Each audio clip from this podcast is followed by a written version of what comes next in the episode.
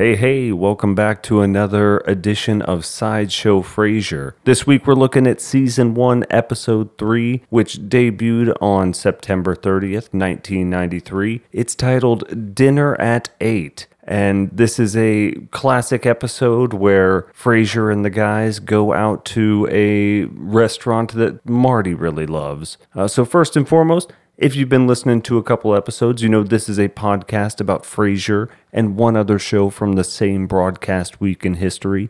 It's hosted by me, Steve Shackelford, and I couldn't do it without my good buddy here, Jordan Wilson. I'm sure you could do it without me. I've tried. It was very boring. Uh, It's more like people- a monologue at that point, huh? That's right. I kept going into these weird voices that sounded almost New Yorker, but almost Canadian. and I don't know how, because it's like, how did I don't know where it came from. oh, so you tried to do like an entire cast of people by yourself. That one, that's pretty hard, man. I did. I thought that's the way you do radio. Oh. I'd only seen, you know, those kinds of interpretations of it on TV. So I've seen Frasier, who's a psychotherapist, and I was like, I can't do that. I don't know how to take callers here on my cell phone. I don't even know if it has three or four lines.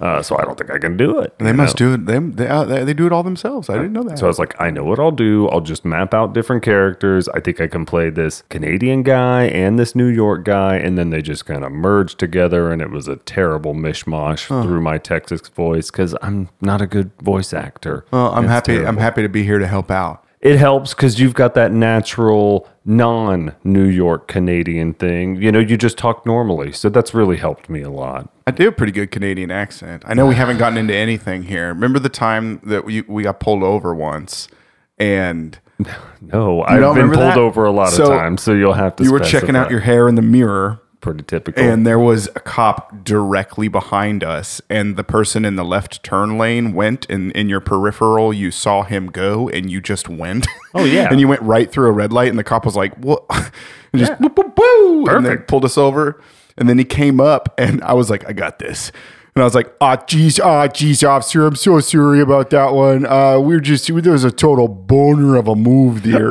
Remember Maybe that? I I, st- I remember hearing something along those I lines told him delivered. it was a, a boner of a move. That- you know, and that's a phrase that people certainly use down here in our parts. I don't know if they use it in Canada, so I don't know where you picked that up as a know. Canadian person. I don't know. The Canadian accent just came out. It's a funny accent. Hey, uh, Canadian listeners, just a heads up. I love hockey and Canadian bacon on pizza. I think that's you guys and uh, that poutine stuff. I've had that very, very good. Oh, poutine's delicious. I, I love the way you talk. Yes, but we're real far away from Canada. We're Mm-hmm. in Texas, so I have never been there. Uh, I think Seattle's pretty close to it, though. Mm. Oh, where yeah. Frasier's based out of. It so is. I think it's pretty close. This week on Sideshow Frasier, we are looking at, like I said, the Dinner at Eight episode, and then also Grace Under Fire, the pilot episode. So they aired a couple weeks uh, after Frasier kicked up here. I will tease ahead to next week in case you don't make it all the way through, which I don't know why that would happen because you'll love every dang, Inconceivable. yeah,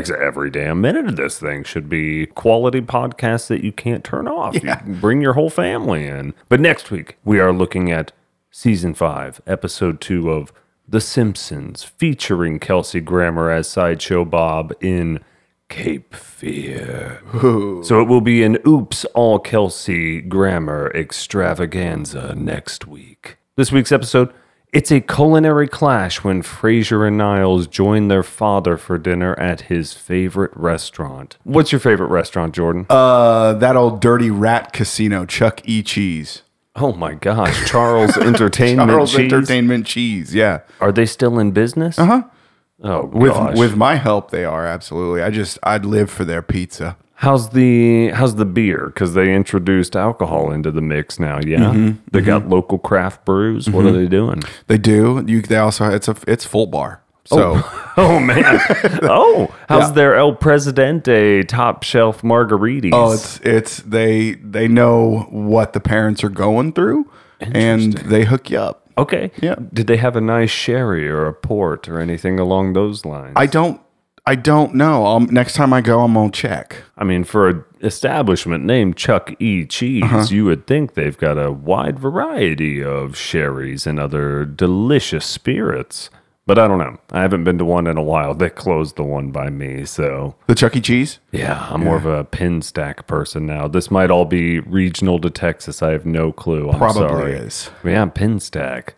They don't sponsor us, but there's bowling there and arcades, so we go there. It's close. This episode, we start in Frasier's apartment and uh, open up with Daphne fluffing Frasier's knickers. He's very delighted by this, actually. Uh, at first, he's put off, but then he feels the softness of it, and he's quite delighted. She use fabric softener? Is You do what the- that? That's Yeah. the difference. You do that? You do your own laundry? I do my own lot. I, you know, so I'm one of four, and I'm the last one, the youngest.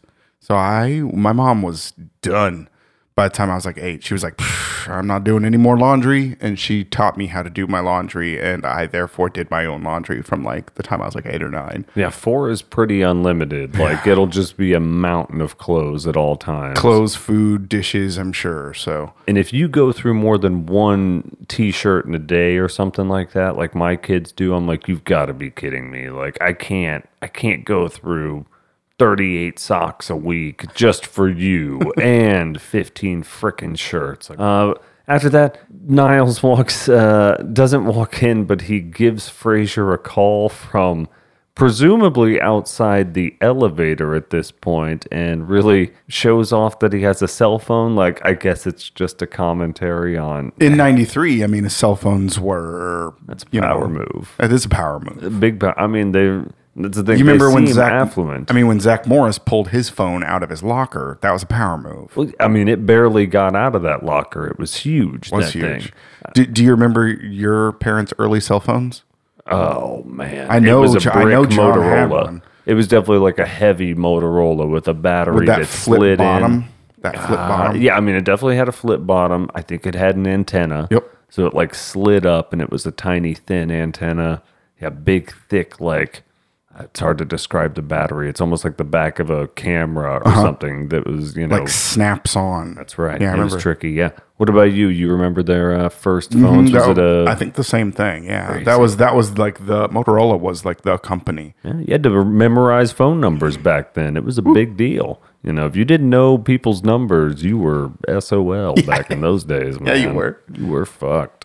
okay, so then I have to clean up uh, something from last week because I did mention that Niles would be on board with a Marty move out because it would give him more access to Daphne. Daphne, sure. But he had never met Daphne before, so he knew there was a home health care worker, but he had not personally met Daphne. We get to their first meeting here, and he's, you know, not head over heels, but he's certainly smitten. Yeah, he's right away. He's struck. They go through a thing about her accent uh, where he, you know, nails it right on the head as to where she's from, which is, I guess, also a real power move. Uh, you able to drill into English accents? Uh, I mean, like a Manchester one, yes. Oh, really? But yeah, because it's very distinct, oh, Manchester. Upcoming in like five episodes, I'm going to have a game show for you where Oh, we yeah. have five or six different contestants call in, and they'll be from different areas of England, and we'll see. We'll have them all delivered the same line, and we'll see which one's from Manchester. The exciting new game, Manchester or not. Who's from Manchester?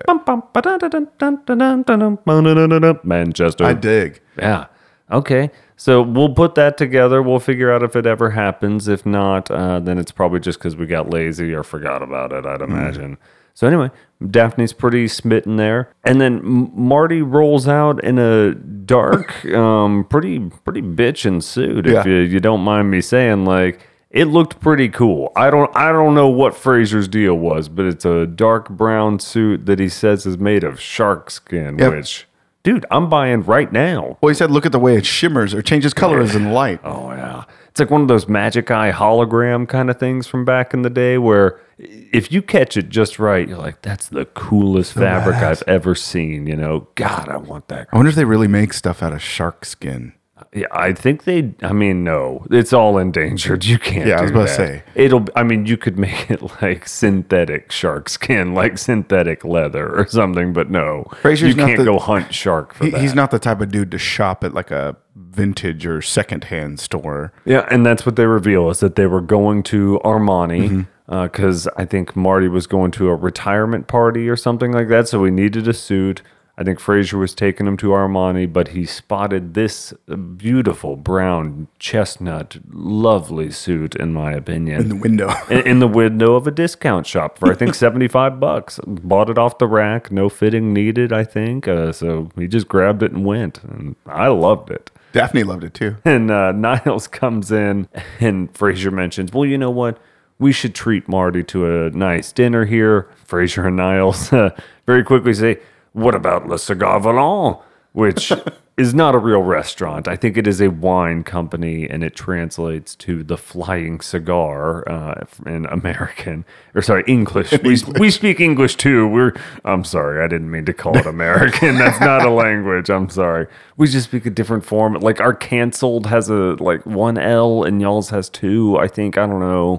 Same thing in Canada. I get really confused, but y'all have the much cooler version of flavor. Yeah, like you guys yeah, you guys get to put that cool U inside of there, and we don't get that. So, I, you know, I'm on y'all's side. On You know why? It's because they they try and dumb it down for us maybe. because we're as a whole. We- Yeah, I agree. I mean, the the Beatles are a lot better than Aerosmith, so I get it. You know, You're gonna piss some people off. I'm sorry. Uh, Probably for all the Aerosmith anybody cross, listening Yeah, exactly. for all the Frasier Aerosmith crossover fans, hey, I'd like to get a grip too. I will cry to that Armageddon song just like you, but Check out our other podcast, Frasier or Aerosmith. I think it's a fair matchup. You know, like which one contributed more to society at large. That's a head scratcher. So yeah, they uh, they book a reservation there pretty quickly. Frasier goes and uh, calls Le Cigare Volant, and they seem genuinely excited, Frasier and Niles, about taking their old man out. Like this doesn't seem like they're just, hey, I'm excited to go to the restaurant and let's just bring the old man. They seem genuinely excited. Anytime they can impress their views and their culture upon others, they'll they'll you know they're gonna chomp champ chomp at the bit. And that's an interesting point. I think that is probably why they're so delighted with Glee is that it's really not a payback. It's a let me show you some of the finer things in life because you're so simple, you dumb little Marty. Shark wear shark Yeah, skin wearing man. Shark wearing man. Next scene, we uh, hit to KACL Studios, and Roz definitely pre-screens the calls because she meets with Frasier beforehand. I think I had asked about that a couple episodes back. Is like, how does she not get pranked? One way is she definitely pre-screens before the show even starts, and clearly schedules people to call in. Like, this guy's going to call at 10 minutes after the hour, this one at 20, this one at 30. Right. You know, then we go to break, whatever, et cetera, et cetera. You could So- still prank her. I agree. As she can't have that much time to vet it overall. Do you remember Sue, the sex lady, Sue Johanson, se- talk sex with Sue? I'm sure she's long gone. Oh, I know she's long gone. I'm just saying. I mean, yeah. Th- that was a show in which people would call in and prank the living shit out of her. yes, I'm sure there's many documentaries about her. I was recently told about a Miss Cleo documentary. Oh, I and was- watched it. That's the thing. I was like, man, I got to catch this oh. Miss Cleo oh, documentary. Oh. I watched now. it, man. Is it insane? I always, oh yeah, it's crazy. I, I mean, not, not crazy, but Was she a member of the CIA? I don't know. Oh, okay. Illuminati, something. She's she. Uh, people in that documentary, people were like, she she is she is from like Detroit. Mm-hmm. Like they're like she is not Jamaican, and of course, like you kind of knew that. You know what I mean? They just never. But she never stopped the facade. I'm not from Texas. I'm actually from Manchester. That's what makes all of this the more crazy. Your accent is incredible. It's middle of the road. it's Middle of the road. it, it ain't McConaughey, you know, and it ain't it ain't George Strait or nothing like that. But it's it's Man, that was good, George. Is- I thought- What you like my George Strait? Well, I can tell you all about it here. Hey, give me your best Gerald Ford. What what kind of Ford you got in you? Policy. Oh, that- boo- that- eh, he's in, here in the room with me right now. There he is, Mister Gerald Mr. Ford. Gerald. They're going crazy. Oh my God, Jerry, Jerry, Jerry, Ford, Ford, So Ford, stupid. Ford, Ford. So then we go back to Frasier's apartment, and uh, apparently Niles comes over because Maris is having quote one of her episodes. And He doesn't even have to. T- he just says the word episode, and Marty's like, ah. and uh, you know it- apparently dinner was not to be and uh, niles is right on to hitting on daphne so he's definitely moved into hey let's just kind of hit on daphne phase here so all, all right niles is kind of a scumbag throughout like I don't care that Maris is what she is, but don't just uh, your family's around. Don't openly hit on her. Like, I mean, you can, but like, wait for it to come to you a little bit more instead of just like being real aggressive. yeah, right. Yeah. That's the thing. Is like Daphne's shown virtually no interest in you so far. So you, I do like the way he plays it, though. It's kind of innocent, like a schoolboy, but it, I mean, at the same time, a little pervy. But he, he's just like a dog. You know what I mean? Like following. He's like a little puppy dog. that a puppy dog who's ready to murder someone. I feel like Hyde Pierce just has that crazy look as Niles. He's like, "Oh, she had one of her episodes where I hit her over the head and she's gonna be knocked out for the next six hours." Like. That's why you never see Maris. She's been dead for years. There's got to be something going on. Is Maris also a psychiatrist? I have no idea. They never Maybe mention- we find out. I have no clue. I don't remember. I think her family's super wealthy. Mm-hmm. That I, mean, know. Yeah, but I don't really know. Yeah, so she's just wealthy. Uh, so unfortunately, Marty walks out, says he got creamed chicken on his suit last night, which this is what I think I felt that uh, Frasier should have foreseen a little bit. That like he can't wear the same suit two nights in a row. This is your old man. He's gonna get chili or creamed chicken or he's gonna do something to this suit. He's only got the one. Just hook him up or. It seems like Niles would be his size. They could probably grab something from Niles' closet, See, I or was at least a same sport thing. coat. Yeah, I was thinking the same thing. Like, there's got to be something that he can wear, but yeah. And and then Frasier proceeds to call the restaurant and ask them if they uh, what their minimum dress code is. This is. a badass question. What's your Like, that, minimum requirement? like, that almost seems like you're super rich. Like, hey, I got my buddy here, and uh, he's gonna roll in in flip flops and cargo shorts. Is that cool, man? He's and a if billionaire. Not, if not, I'll take my business elsewhere, buddy. Yeah. Like, I have no problem with calling in for the minimum dress code. What's the nicest restaurant you've ever been to? I mean, it, on the way I view restaurants, Uh-huh. usually they're very small and independently run. So I would say there's a restaurant called York Street that's long out of business, but it was very, very small, like 10 tables, and it was, you know, a chef going directly to those tables. Did you, wear, no other. did you wear a shark skin suit? Oh gosh, I can't remember what I wore. I'm pretty sure the tie was shark skin. The boots that I wore, because here in Texas we typically wear shorts and cowboy boots everywhere, and these were Tank definitely and, and tanks. Even in the middle of winter, sometimes we'll put on a cut-off sweatshirt. It's very attractive. But the boots were definitely like crocodile skin or rattlesnake skin or something like that. as- Ostrich, maybe. as, as one is known to do. Oh, ostrich hat. Oh, That's okay. right. I know that hat. Those feathers are incredible. I've always man. been jealous of that hat. And and it's synthetic ostrich. None of these things. Um, this is all carbon neutral, recyclable.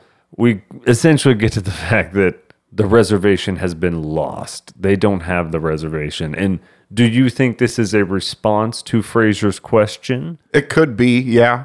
That's now that you bring it up, like they're just like, oh Jesus, like Yeah, screw this guy. But it seems like a very polite thing to do is to see, hey, do you have an extra sport coat in the back or something? Like he's calling to ask. Sure.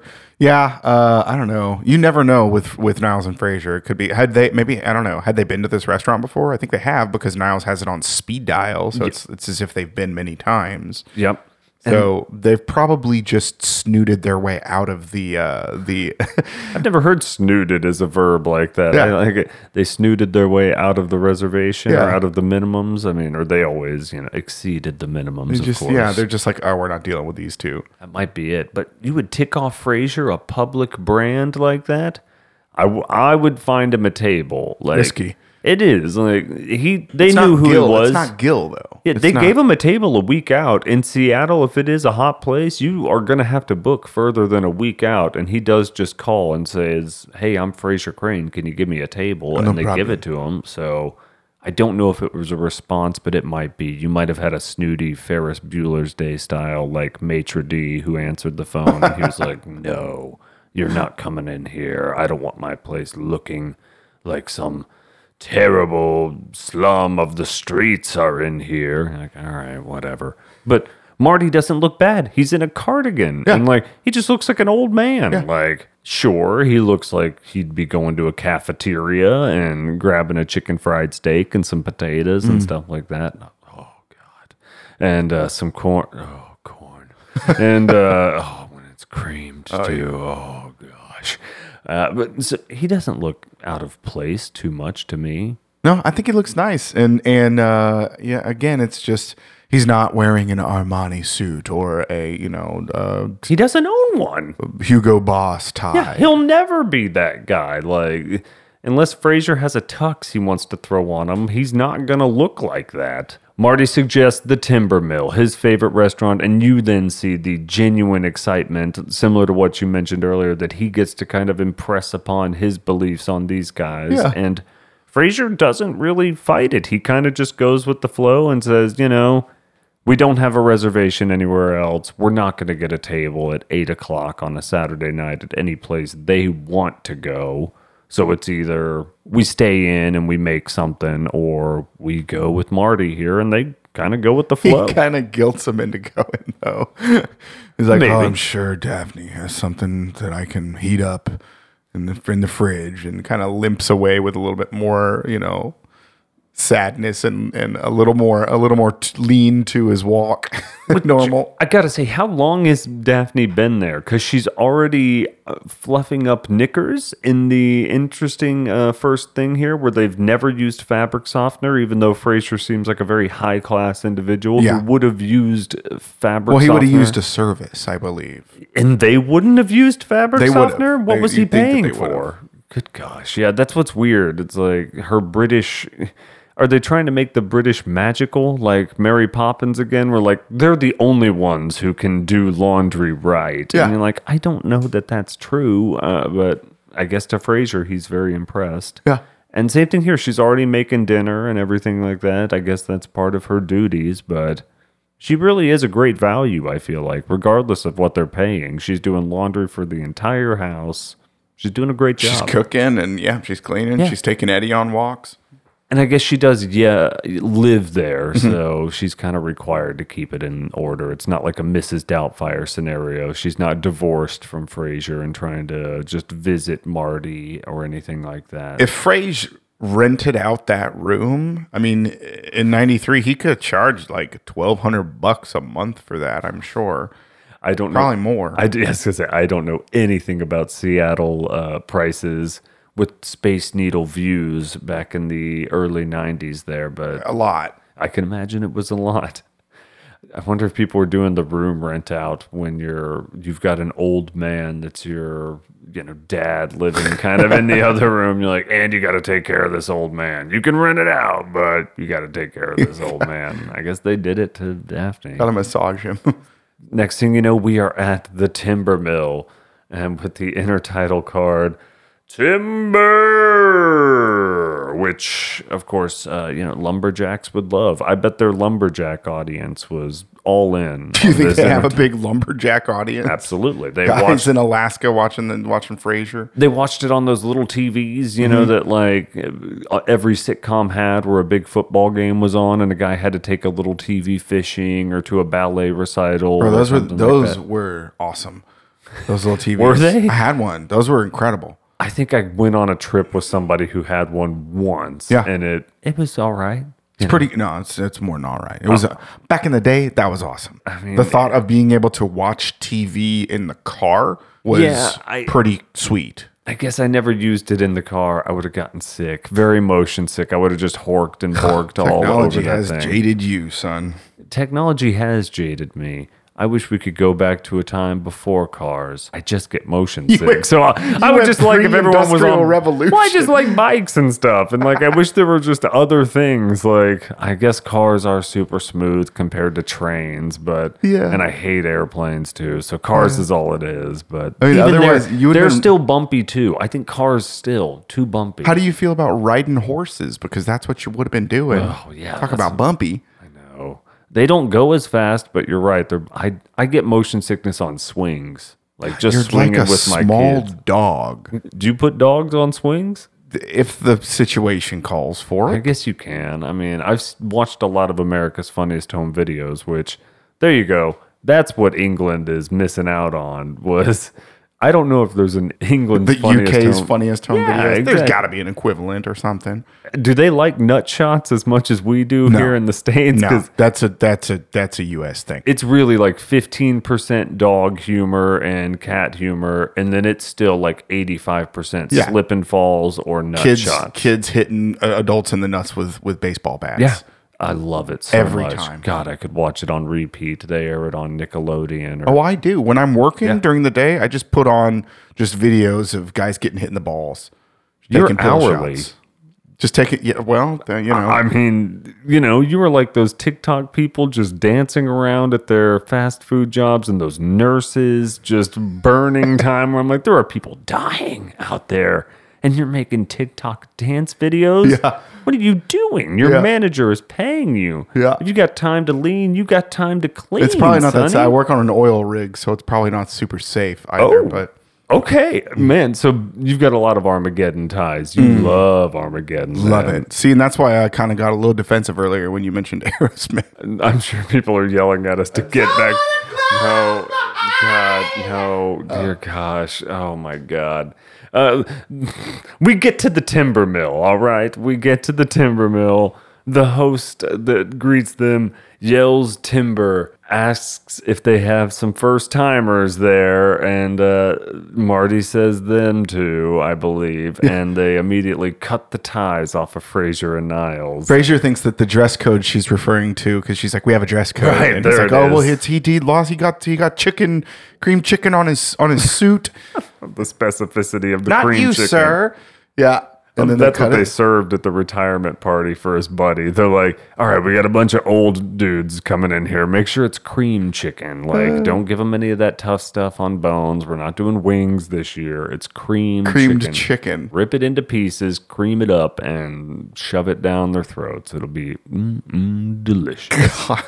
It's not making me hungry right now. cream chip beef. Oh gosh.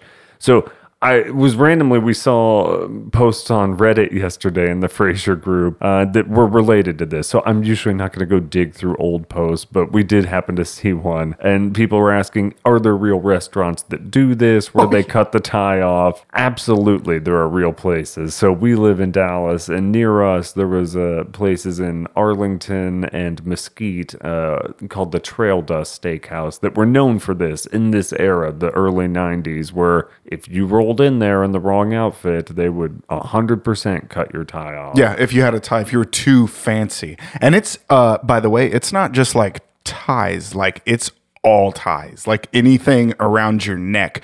So my family and I used to go there all the time when I was a kid because it was a great place to go. They had a giant slide that went from the second story inside down to the and it's you slid you onto the dance floor. It was the shit when you were a kid. That's 100% true. So I never got to go because my parents did not care for these types of places. But man, I wanted to go on that slide. dude so it was bad. awesome we i mean we we would go because i have a huge family like my, you know all my cousins and aunts and uncles and everything just massive of 35 40 people probably we would go and, and you know get steak and potatoes and all the fixins and everything but And real quick, Okay. what's your favorite fixin? ooh uh For just a potato. Let's say the potato. potato comes plain. You got to start throwing stuff i mean it's got it. you gotta have butter on it one i mean does Right, it, so can, can no, butter is that a right. fixin or is that just That- like a that is a fixin. Yes, some people do go butterless. We'll we'll assume that salt and pepper are presumed. okay uh, I mean, it, it, at the very least, it has to have like either butter or sour cream on it. You got to have some cream. sort of like wetting agent to a dried, you know, dry baked potato. Then what do you go with? Bacon bits. Bacon None bits of that next? soy shit. Is it? None of that. Okay, none of that. Uh, So they mean, do I'll mention that in this one where, you know, uh, Martin says, "Hey, I already ordered you steaks and potatoes Got all and and all the fixins and stuff like that." Or he doesn't say that. What happens is a beef trolley rolls out first, which is incredible, and this is after Niles delivers a bunch of crazy lines. But more than anything, I want to talk fixins Yeah. here. So you do anything else? You do uh, anything beyond bacon? Uh, cheese. Cheese, Gotta okay. have cheese. I mean, sometimes like I'm not really a chives guy. Okay. But I'll do like green onion. Green onion. I don't yeah. know. The green onion and chives are a little different. You know, I, I prefer green onion scallions. Uh, You ever do any meat inside there? You see that a lot at like barbecue places. So- Again, we're from Texas, so people just shove meat down our faces no, all the I, time. I I'm love a good ba- baked potato. I mean, I love. There was a place. It was either in Austin. I can't remember if it was in Austin or if it was in San Marcos when I was living down there. But there was a place that called Spud Ranch, and they just sold. No joke, dude.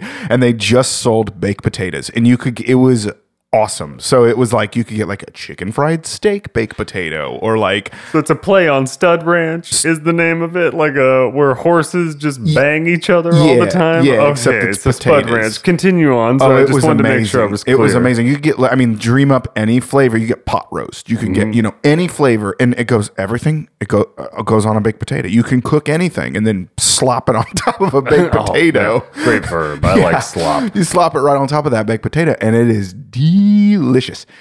Baked potato is the perfect vessel for pretty much any food. That's what I think. And you can do Name a anything food with it. that's You can not just shove good. Okay, maybe scrambled eggs. That would not be Uh, good. You can pour. Oh, I could make it work. What are you talking about? Scrambled eggs on top of a baked potato? That's like a breakfast taco right there. That's like a That's reverse true. I breakfast mean, you could do like a migas. You, like- you take that whole baked potato and shove it inside a tortilla, and then put baked, uh, or sorry, some scrambled eggs on top You're of right, that. I'm then in. You're you right. say just smash it together. You've got like a Chipotle style burrito there. Also, this episode not sponsored by Chipotle. Then you just shove that thing in there. Down here, they've got these things called double barrels where they'll just shove two of them together. Yeah. It's a giant baked potato. You could feed yourself for two weeks on that potato. Oh, I, I frequently do that in these in giant burritos. oh gosh, it's just incredible. So at the timber mill, though, they you know they cut their ties off. At Trail Dust, they did the exact same thing. And mm-hmm. one Christmas, my relatives, my on my dad's side from Kansas, were in town,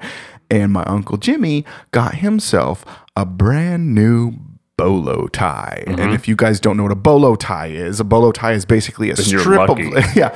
It's basically a, it's not really like something that a lot of people wear, but some do. And it's like a strip of leather that has like a like a you know like a what would you call it like a buckle kind of thing that like conjoins the two pieces of Yeah, leather George together. George Strait would say you've got like a medallion in the middle, and uh, yeah, a piece of Could leather that kind of of, joins them there know, and tightens them up. or, or amber. you see a lot of turquoise, Lot and of stuff like turquoise. that. It's a Yep. weird vibe. It's got you know ornate things around it and uh, yeah, I've never. That's the thing. I'm not a cowboy. We'll joke about Texas stuff, Yeah. but I've never worn a bolo tie in my life. Good gravy. No, of course not. But anyway, Uncle Jimmy, Uncle what happened Jimmy to him? He definitely had a bolo tie. Yeah, and they they uh, and he got it for Christmas, and they cut it off, and it's a bolo tie. It's not like a necktie. Right. So we kind of thought he was safe, but nope, not safe. So they cut it off. He was super upset about that. Uh, and yeah, they hang it up on the wall. I don't know what they give you. In this one, you get a free dessert. Yeah, I don't you get a free mud Dust gives you a pie, free isn't it? You get mud You- pie. You get a free mud pie. They don't specify, but yes, the mud pie is what They gotta get. give you something. I mean, that's that's like part of it. They can't be like like fuck your tie. Yeah, exactly. I mean, at least something off your bill. Like Yeah. you said, like, hey, you know, we'll give you 20 bucks off your Right. bill and a free dessert. Like, we're, we're just going to assume your tie was worth 20 bucks. We're sorry. If you wore a $100 tie in here, that's your problem, man. I'm, I'm pretty sorry. sure they put they might even have signs up like in the waiting area Right. where it's like No if- ties allowed. Yeah, if you do not want your tie to get cut off, please take it off now. Yeah, get the F out of here. But if you're in on the bit, then by all means, come Yeah. on in here and, you know, show your kids you'll Dude, get your ties cut off. Dude, it was great. My off. dad used to let me wear like old ties of his and they would cut them off and I'd be like, bit. "Yeah, like it was fun." Woo! All Yeah. right, we're going to get these ties cut off. But I love then- at the timber mill that they yell timber. I think that's that's That is nice. kitschy. And we get Niles's uh, drink order and Frasier's drink order, which is a uh, Stoli Gibson on the rocks with three pearl onions. They, like I said, roll out the beef trolley where they can claim their steaks. And we get Niles' wonderful steak orders where he'd like a, a petite filet mignon, very lean, not so lean that it lacks flavor, but not so fat that it leaves drippings on the plate. And I don't want it cooked, just lightly seared on either side, pink in the middle, not a true pink, but not a mauve either. Something in between, bearing in mind the slightest error either way, and it's ruined. And then the waitress goes, okay. Mm-hmm. Yeah. And I, and I think that's where he's just like, just cook a medium with all the fixins or whatever. And We'll take them- those three. Yeah. Yeah, those three. And Marty's like, stop giving these people crap. so I can't remember if they've cracked many jokes at this point, but uh, another comment on those Reddit groups from LATV guy, which was very astute, was that their relationship by episode three here, this is kind of the first time we've seen them with Marty. Their like brotherly interactions are very well established Yes. early on, where we've just kind of seen them talking out hey, what are we going to do with dad? Or hey, what's going on? Heard your show today and made kind of snippy remarks at each other. Right. But this is where you see them interacting as brothers against like a common enemy. And like setting each other up. yeah, that too. Like, because Yes. Frasier was setting him up. That's correct. We we go in, we see that the meal is coming too quickly for these guys. They're eating their steaks, and here you definitely get like is that a Frasier setup? Uh, you know, Niles, have you guys uh, picked out uh, the next location for this charity event that you're doing with Maris? And Niles immediately picks up what's going on, and I'm sure Marty's no dumbass either. Uh, and and Well, he's he raised them. They've been doing this their whole lives. He lets a couple of them slide. And I would say, yes, as a little shithead kid myself that was just a little dumb stinker, I pulled a lot of this stuff. You probably get one or two, and your parents will let it fly. And you want to do it early or about 30 to 40% into the dinner Yeah. there. Because if you do it too late, you fuck everything up and then you don't get dessert or Yeah. something like that. 30 to 40% in, you got enough time to Kind of redeem yourself if you've offended anybody. or- that's yeah. right. You know, atone, Pissed off your dad. atone. for- Yeah, that's usually what it was. It's like he's pissed at something. I'm like, come on, man, just give me sopapillas or something. You know, or we didn't go to steakhouses ever. Uh, so they they make their jokes and they think that's all fine. Um, but Marty's none too pleased with all the jokes, basically, and says, "All right, all right, all right. We we get it. You know, you're you don't like my place. Yeah, Yeah. You don't want to be here because I brought you here. You feel like you're better than this crap. And it's a real shitty look, for lack of a better term. Like Frasier and Niles, they're having their fun. But after you get to like five or six barbs about these cats or and how poor the restaurant quality is, it will get on your nerves. Which it's because, and it's literally just like a regular restaurant. Like there's nothing wrong with this place. It's kitschy, sure, but I mean that's the type of place that I'd be like, oh sweet, let's go try that place, you know. And then if it's bad, it's like, oh, that wasn't that great, but yeah, It, it was available with no wait on a Saturday night in Seattle. Like that's, That's I'm like, you have to sign. lower your expectations, or just stop ripping the guy about it. Because Marty would never do that to them, or I take that back. Maybe he would. I don't know if we've seen the opposite of this, but maybe when Marty did go to Le Cigare Volant, he would have complained about how snooty it is. small and portion sizes or how the flavor wasn't good or something and they'd get all upset about how what, are you what are you referring to this is lightly seared you know this is perfectly cooked it's barely touched the rawness of the ingredients and the flavor profiles is what brings all of these things out marbling on this beef is now the the small portion sizes do piss me off. what I went not you know a few it was a few years back. I went to some some brand new Italian restaurant eatery. It was good, man. It was really good. It was Mm-hmm. incredibly expensive. It was in a teeny little house Yes. downtown. It was amazing.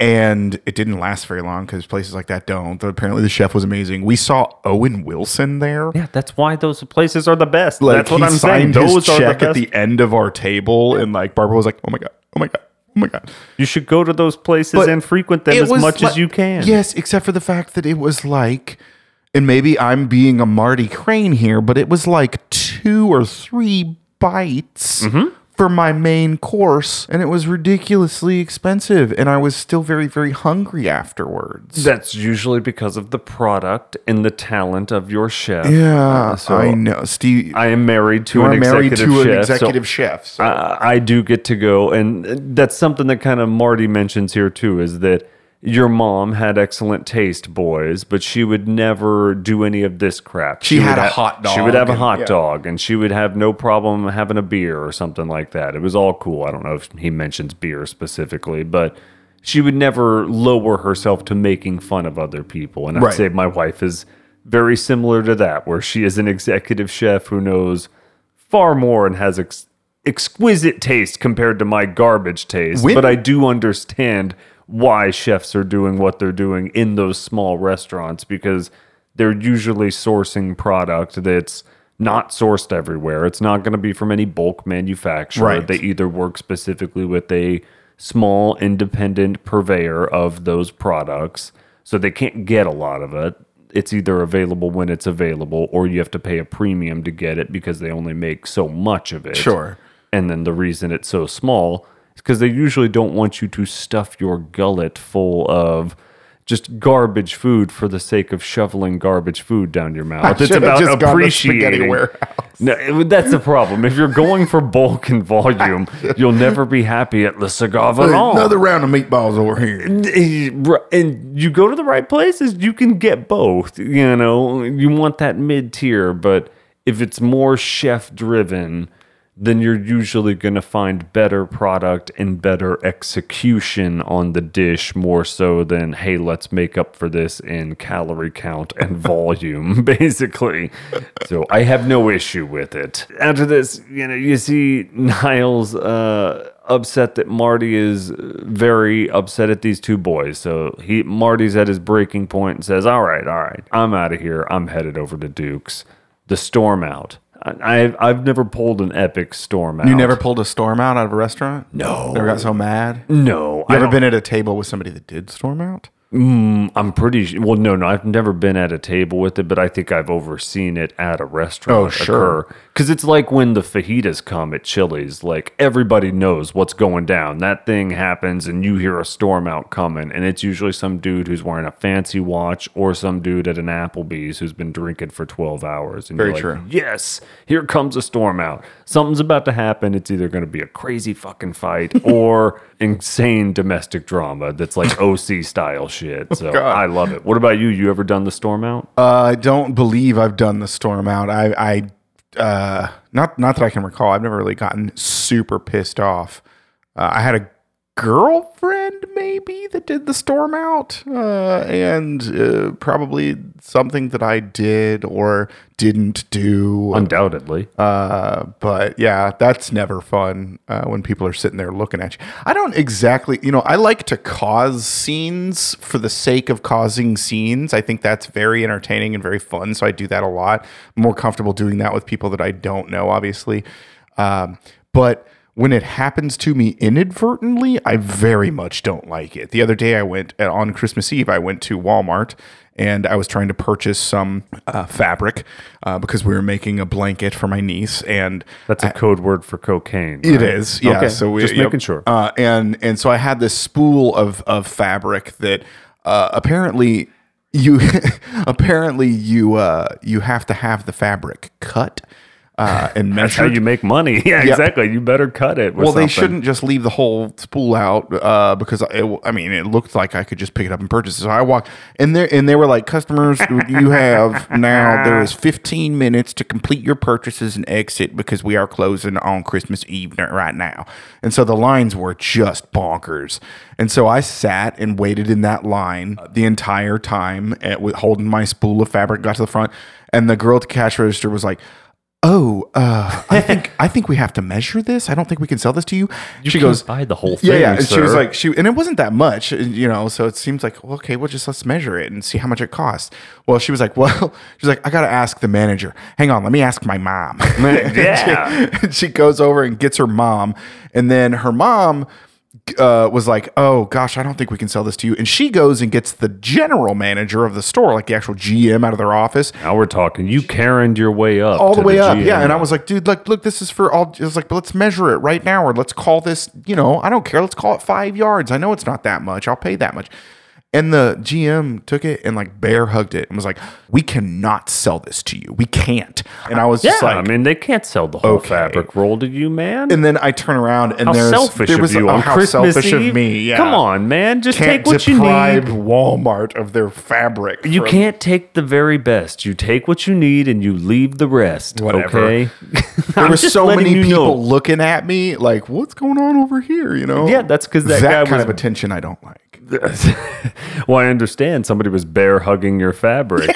He's like, I will take this fabric. It is my fabric I now. I just wanted to be like, I'm going to just- leave with this fabric. let's do this, old man. You Yeah. and me. Let's go. it's uh yeah, so that that that was that was not not great. So, So, Marty was- does the storm out, and this is where Niles mentions the mud pie that says, Dad, no, the mud pie is coming, or something along those lines to try to salvage the situation here. you guys got to remind him that the you know you still get your dessert. you definitely still get your dessert after you get your tie cut off. So he knew there was at least two mud pies coming. Maybe they were going to give them both to Marty. That's a nice thing to do. Double up the mud pies Be a good Marty. gesture. And then we we get back to Frasier and Niles, and this is where they kind of learn their lesson, but not really.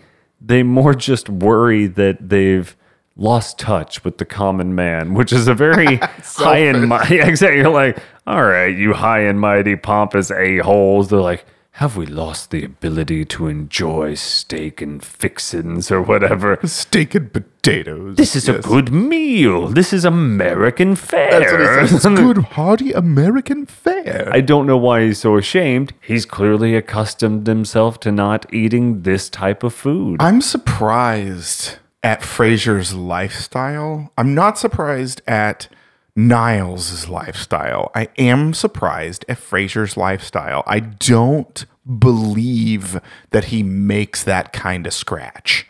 I think he invested in some super shady stuff in the 80s, maybe even dealt some blow or like sold pills underneath the table. Or maybe like Russian arms dealer stuff. I don't know that he was doing all that, but I could see him doing something else with the Russians for psychotherapy purposes, where he's like, hey, I am very well learned. I could work with you all not on arms, but on some kind of psychological manipulation program, something like that. warfare stuff. There you go. He knows so much about the brain and if he was an arms dealer, that'd be a whole nother TV show I'd want to see. And if that's what the reboot is, it's like a Barry style. Whoa. Exactly. Super serious reboot, which is always kind of weird when they do that, but I would take it. I- I'd kind of be in, see what Frasier was actually doing all those years. I could get down with that too. Yeah. I think. I, that might be the twist they need if they're like, we're going to give him a whole new era. And you're like, all right, he's actually a kingpin overlord of this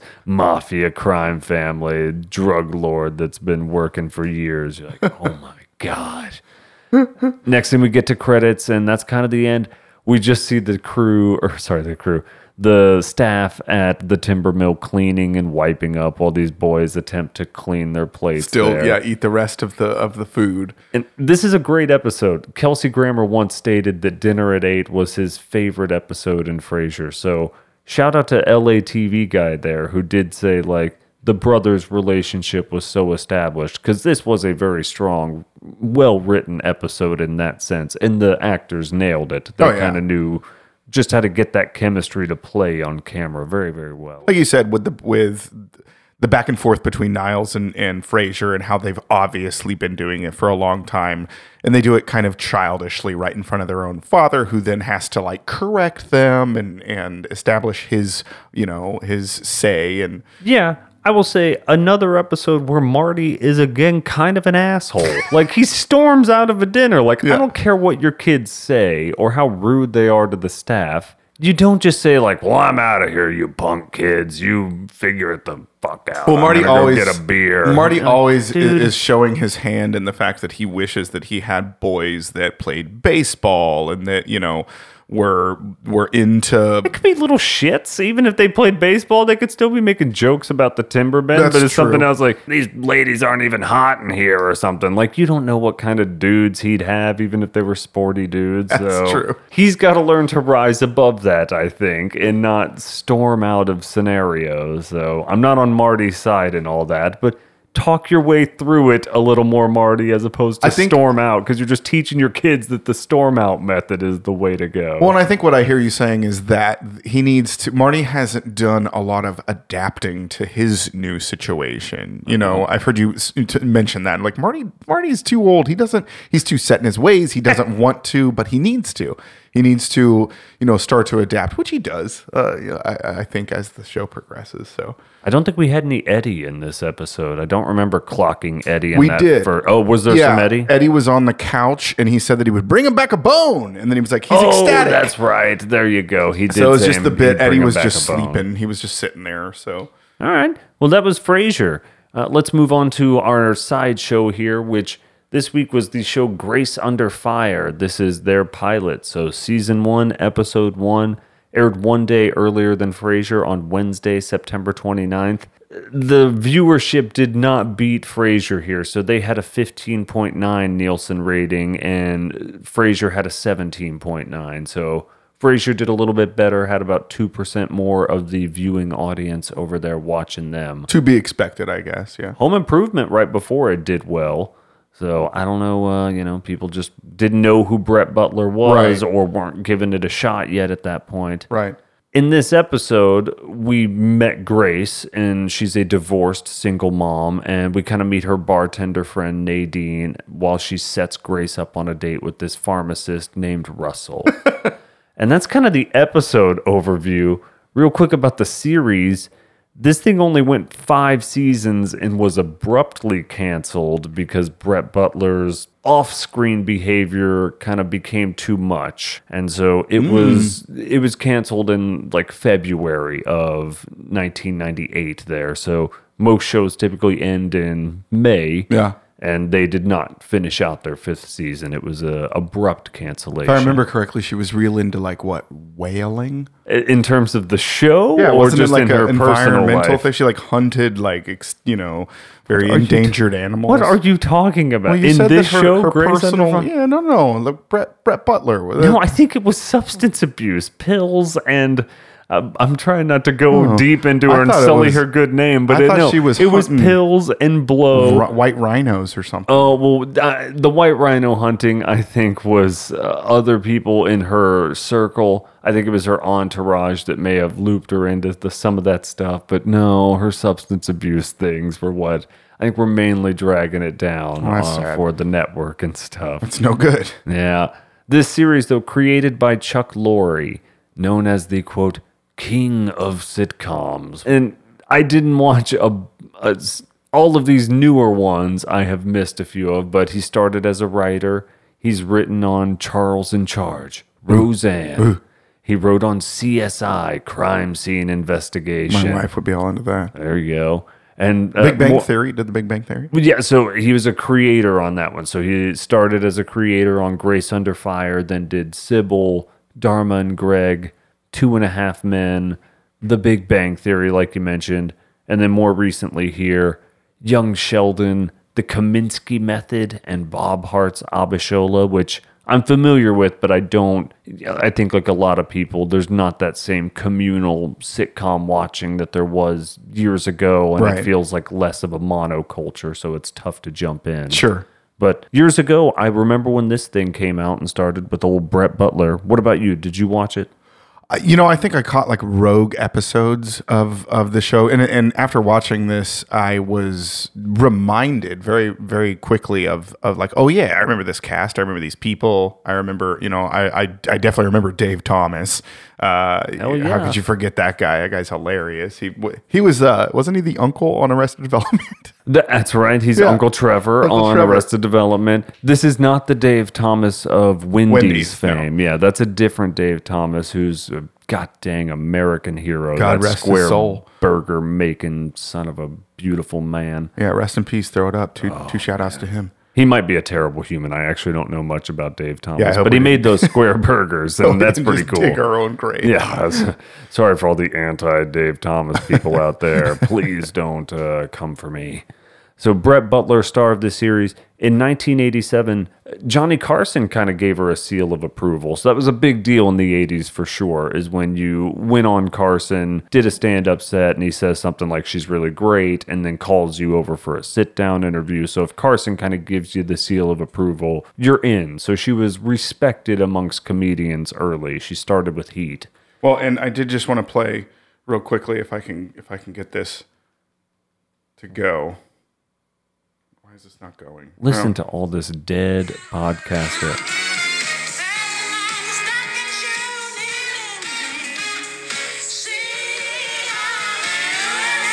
Is that the same? I don't know what you're doing. I don't right think now. that was the same one as in the as in the pilot. The this is pilot had a di- completely different song. So streaming series do get so Jordan. yeah, I'll leave all this in. None of this is getting cut out now. I don't care whose songs we just violated with licensing rights right there. Um, so, yeah, no telling if the stream that we purchased here on Amazon Prime had the original theme song. That's a big issue for series. Yeah, I think I you've guess seen you're that right. on Wonder Years. Where like it was the most this- '90s song, though, dude.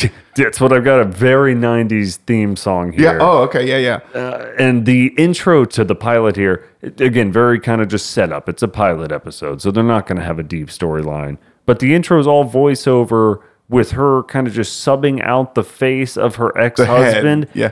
And there's some weird stuff on this front Noticed one. that too. Yeah, as, I mean, there's a Hitler carve out, which I guess is to symbolize how pissed off she is at her ex husband. and the devil. There was but the man, devil. ABC, I don't know if they were owned by Disney at this point, but good gravy. Like episode one, like how does that not just get an instant turn off from This a lot of this whole episode was a little like, damn, like edgy as hell. and, and I think that was intentional. Like Sure. her humor was to connect with a different type of audience, and she's from the South. was this prime time? This was, yes. So this But was this had to have been like was- a Tuesday. It was Wednesday, so the Yeah. night before, and it uh, followed Home Improvement. So Okay. That's where they kind of gave it its first slot. I don't know if it stayed on Wednesdays following Home Improvement forever, but that's definitely how I caught it. Where I remember them advertising. I remember watching Home Improvement religiously around this age, where you're like, "Holy crap, it's Wednesday night or Sure. whatever night Home Improvement's on. I gotta go watch it." Yeah, this this this show surprised me honestly because I was not going in with high hopes, and then I started watching it, and I was like, okay, like I might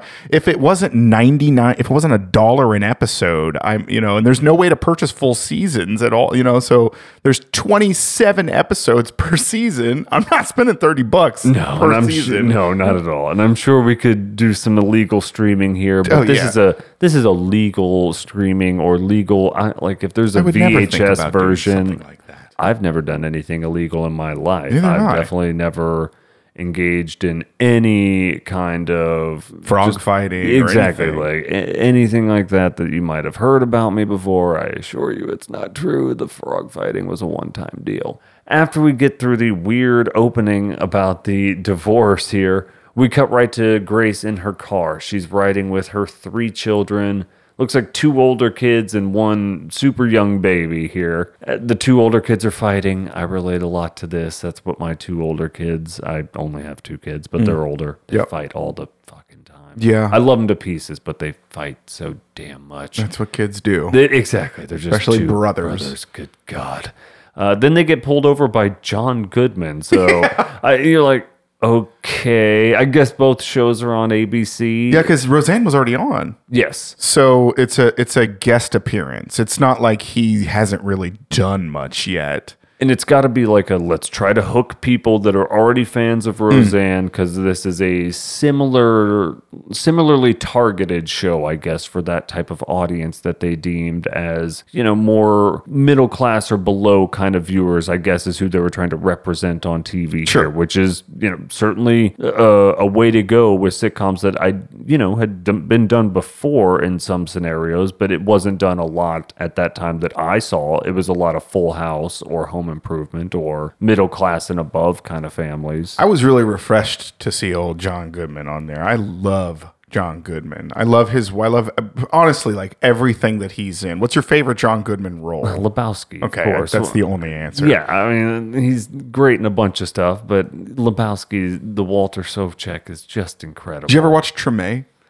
I didn't. People said it's uh, slow to start, but it gets really good. It is slow to start, but he, he's really good in that too. He's in Treme. I didn't know he was in that. He's he's a character on there for a while. I didn't love that painting movie he was in a few years back. He was in something about like stealing some artwork. I forget the name of that dang thing, but it was not great. It looked great, and then I kind of bailed on it like halfway through. I was like, ah, this thing's not great. Next scene, we kind of get to the kid's bedroom here. All we really find out is that her son was mistreating animals, and uh, his name is Quentin. There's some funny names in this show, by the way. There is. That's right. They mentioned that Nadine's ex boyfriend or husband was named Cletus. Oh, yeah, they do. and that's where you're like, okay, like I live in Texas. There's not a lot of Cletus. Does this show take place in Texas? No, I think it was Alabama or Arkansas, maybe something like that. So I apologize. I did not clock where the actual state was. Maybe they mention it. Maybe they don't. Yeah, you could tell they took some time trying to figure out some Cletus, silly though, names. that's ridiculous. Cletus. That's like too jokey. Where it's like, all right, well now I'm taken out of the real world. There's also Like, another guy named Dougie. I, hey, Dougie, I'll take because uh, you know, like I can see picking up the name Dougie along the years, but Cletus, like maybe it was more common in the '90s, but it's just such a you know slack-jawed yokel name from The Simpsons. So Yeah. good gravy. Uh, next scene, we get like I said, Nadine, her bartender friend, showing up, and she starts dishing about a new dude that she wants to fix up with Grace. And next thing you know, she's like, "Cool." So the dude is here. He's in the backyard. Here's the guy. I brought him over immediately. if I was Grace, I'd be like, "Are you fucking kidding What, me? really? Like, I haven't showered, and you know, like, what are you doing to me? I haven't combed my hair." She she gives her some lipstick and says, "Here, throw this on." Yeah. And you're like, "Good God!" And how weirded out is this guy? Where you're like, "Yeah, I'll go over to this lady's house," and then you get there, and she's like, "All right, cool. So just like wait outside for ten minutes because I haven't actually told this lady because no cell phones in this world." Yeah. Unlike Frasier, where Niles is flashing his yuppie money here,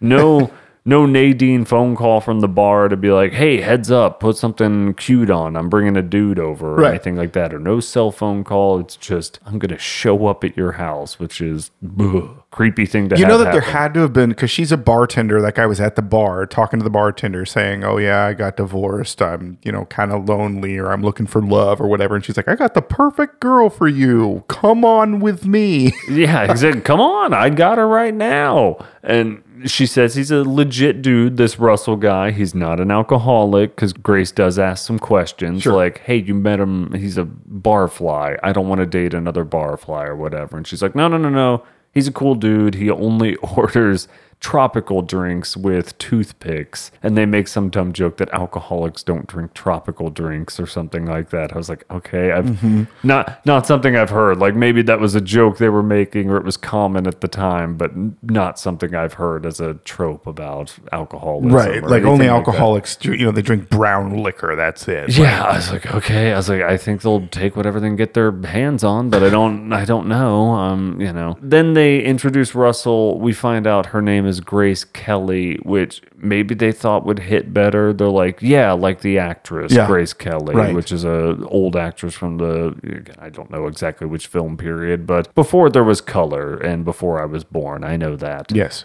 then they kind of just roll through some weird one-liner jokes like it, it almost seems like jeff foxworthy style you knew you were a redneck if They're is just the inter- setup and They're then like introducing you to the comedy stylings of Brett Butler. yeah, pretty much. Where you're like, okay, uh, and not many of them land overall. Then we get to her workplace where she's working at an oil refinery. You ever uh, worked at an oil refinery, or what's the weirdest job you've worked? Yeah, I told you, I, I currently work on an oil rig. Oh, that's right. You mentioned that just moments ago. I've got a goldfish memory and I don't pay attention to you when you're talking.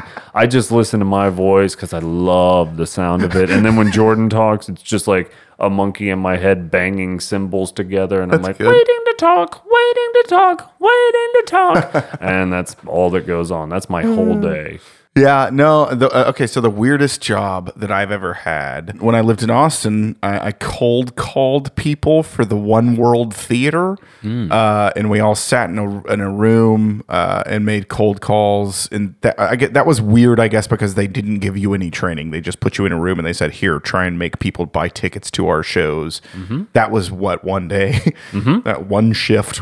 Uh, oh, you oh you bailed after the one I shift? believe I did. Yeah, Okay. I believe I did. I did hot calls for several years. It was 99 cents a minute. It was just my cell phone number. I put up flyers everywhere. Got some weird dudes calling in. You're an entrepreneur. I just worked on my voice, and uh, you know, the most of them fell for it. that was the sexiest thing I've ever heard right there. Oh yeah, I know, man. Dudes. Hi, how are you? They're Can like- I, what can I do for you? Is Yeah, that they're like, kinda I how it just works? need a minute. That's, and that was my thing. Like, you only need a minute. It's just the 99 cents. Like, I was pretty good. I'm Wow. not going to lie. I could, I could make it happen. You can make it. You could. You could make things happen in a minute. I One said minute. the worst things. Like, and then that got him off the phone pretty quick. wow, that's incredible. It was, incredible. it was, I made at least $12 in college doing that. It doesn't sound too bad. Heck yeah, man, it's a good day's work. Uh, so we get to her workplace.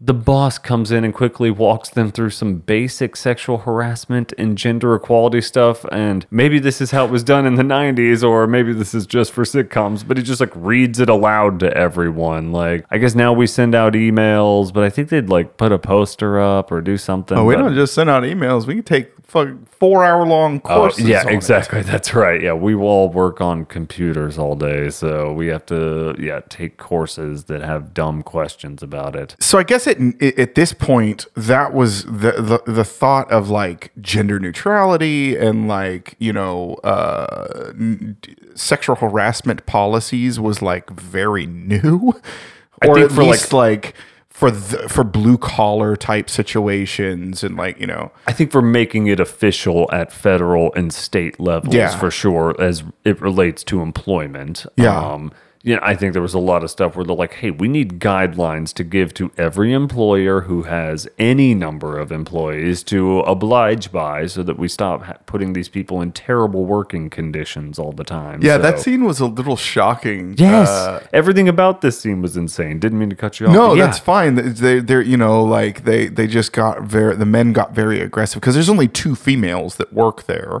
Uh-huh. Uh, one of which is that lady that's in everything. I can't remember her actual name, but she that actress. She's in so much stuff. It's just like a side character, you know. All you know, she was in Weeds and, and Julia Roberts. That's it. Yeah, Yeah, I'm pretty sure it was her. Yeah, Julia Roberts was the other side character. Correct, yeah. No, we don't know. I'm sorry. I did terrible research on the other side cast. Yeah, maybe the- she was a recurring. those those men really uh, were very quite aggressive. They were making a lot of rude, lewd comments, even for ABC standards. Yeah. We're like, okay, I guess they're just going to show that this is how women have to deal with the workplace, and and I don't doubt that they're correct. It was just good. Gosh, you Is know. Uh, does Brett? But I've never seen her stand up. Is it, it probably really edgy like that? I would imagine. I would imagine it's Yeah. pretty similar or something along those lines. Very, not necessarily referential to her being in a workplace, but Because she tossed it right back at him. You know, she was like, "I'll hop into bed with everyone," or like, "Let's all get in the showers together." You know, and- right. And that is one thing here where, you know, she's all in on the shit talking, where she's like, okay, yeah, you guys want to talk shit? I can talk shit right back to you or whatever. So that is kind of the dynamic she portrays in this male dominated industry, which is probably the best one to take right up front because it's got to be like prison rules where you got to go stab the toughest guy in the throat and then they'll give you respect after that. Next scene, cut to the elementary school nurse's office because she gets a call at mm-hmm. work that her kid's in trouble. Quentin, and it- Quentin got in a fight. Quentin got in a fight. He was throwing down. So he, she has to go talk to her kid about not getting in fights. And then it takes a pretty heavy turn into, again, domestic abuse and children having to live through that, which was an admirable sitcom topic and a very stark difference from Frasier. Yes. So this is where you do start seeing like there are kids who are probably have never seen this kind of stuff contextualized for them like hey i saw my dad hit my mom what the hell is going on and is is this a normal thing do they see this on abc Sure. so this was a to me an admirable sitcom topic it's not something i ever had to deal with but They, and they touch on some pretty hot button issues. Mm-hmm. Uh, it seems they saw the sexual harassment, divorce, uh, domestic abuse, alcoholism. Yes. Uh, you know, same sex marriage. That's like right. there's They, so Grace Under Fire really going for it here. Next thing you know, we're in Grace's bedroom and she's getting ready for her date with Russell. Then she's downstairs and we see her babysitter late, but show up with some dude who looks like he's out of the movie Airheads or whatever. Like I'm pretty sure he's just chest open, he was. like he a, had a, she was like a surfer guy. He was like, oh, oh what's up? it's like cut off flannel, no sleeves, like open flannel shirt with his chest out. What was, it that he had in the bag? He had a bag. He had something in Probably the bag. I couldn't weed. remember. Probably lots and lots of weed. I forget. He was like, oh, "I hope you know mine, bro." Like, I brought some Cheetos puffs because Yeah. I've been stoned all day. I'm like, okay, man, come on in. yeah, classic. Uh, so then Russell shows up. She's apologizing. Hey, I don't have a babysitter. So, you know, there's not much we can do. And Russell says, let's just have dinner here. And Grace whips him up a dinner and they go out to the back porch. And seems like a lovely dinner. They pretty much reset what they did earlier where they trade bad X stories. Mm-hmm. I didn't write down all of her jokes here, but it's just one after the other jokes that Right. didn't really land with me where I'm like, okay, yeah, you know, it's fine. I Yeah. get what she's doing. It is nice when you have children to have an uninterrupted meal. My wife and I have have now started doing one date night per month because I have a one year old and a three year old, and uh, so we'll go on one date per month and have you know a babysitter or her parents or something come and watch the kids for a while. That's And- when your kids do cocaine. Oh, oh. They they know about date night. They know what y'all are getting into. they know about it. It's coming in advance, and they're like, "Call all our friends. We're gonna have some fun, man." And uh, you know, they do a lot of blow. I know because that's what I did on my parents' date nights. Yeah. called up all my buddies. The most the most memorable thing was that that Russell pulled out uh, some heroin and they did heroin uh, at the end of this at the end of the scene. Yeah, that's probably where mean, it I all started for Brett Butler. unfortunately, stuff, yeah, exactly. Edgy Russell's the one who introduced her to it, unfortunately, and then the substance abuse. He thought he was such a nice guy. He did look like a nice guy. This Russell guy, he was an SCTV dude, uh, Dave Thomas or whatever, but in great movies. He was in Rat Race. He was always making those crazy bets. and That's then he was right. in Follow That Bird, which is one of my favorite. Who was he in all-time Follow movies. That Bird? He was like a weird, um, uh, gosh dang it, what's Like it a called? carnival guy? Exactly, a Ferris wheel operator. Okay. So like a carny. I must remember that because I actually didn't watch that too long ago. I mean, I watched it wasn't too long ago that I watched that movie. I watch it every day. I, I'm sure you do. I know Every that's one of morning. your favorites. oh, it's so good. Yes, All right. every morning. So some random stuff that's ha- happened this week. The Simpsons episode, and I'll probably, I, you know, it's going to be hard not to include these all the time. But Simpsons premiere and its Homer sh- uh, Barbershop Quartet is the one that goes out, and it's an incredible episode. So I could talk about the Simpsons. What about the Be Sharps? Yeah, that's right. The Be Sharps episode. It's Wiggum. It's Barney in the bathroom singing beautifully. It's all the wonderful Beatles parodies you can yeah, imagine. I forgot that Barney has like a like a Irish. uh, After Like, they have to audition because they kick Yeah. Wiggum out. yeah, you know. oh, yeah. Oh, God, I so need to good. revisit that one. That's right. And next week, just to tease ahead again, uh, we will look at, of course, season one, episode four of Frasier. That one is I Hate Frasier Crane. Mm. And then we'll look at The Simpsons, season five, episode two, featuring Kelsey Grammer as Sideshow Bob. It is Cape Feare. That's exactly right. We get the rake bit in this one, I'm pretty sure. Yes. So check back next week, and uh, thanks for listening. Are you ready?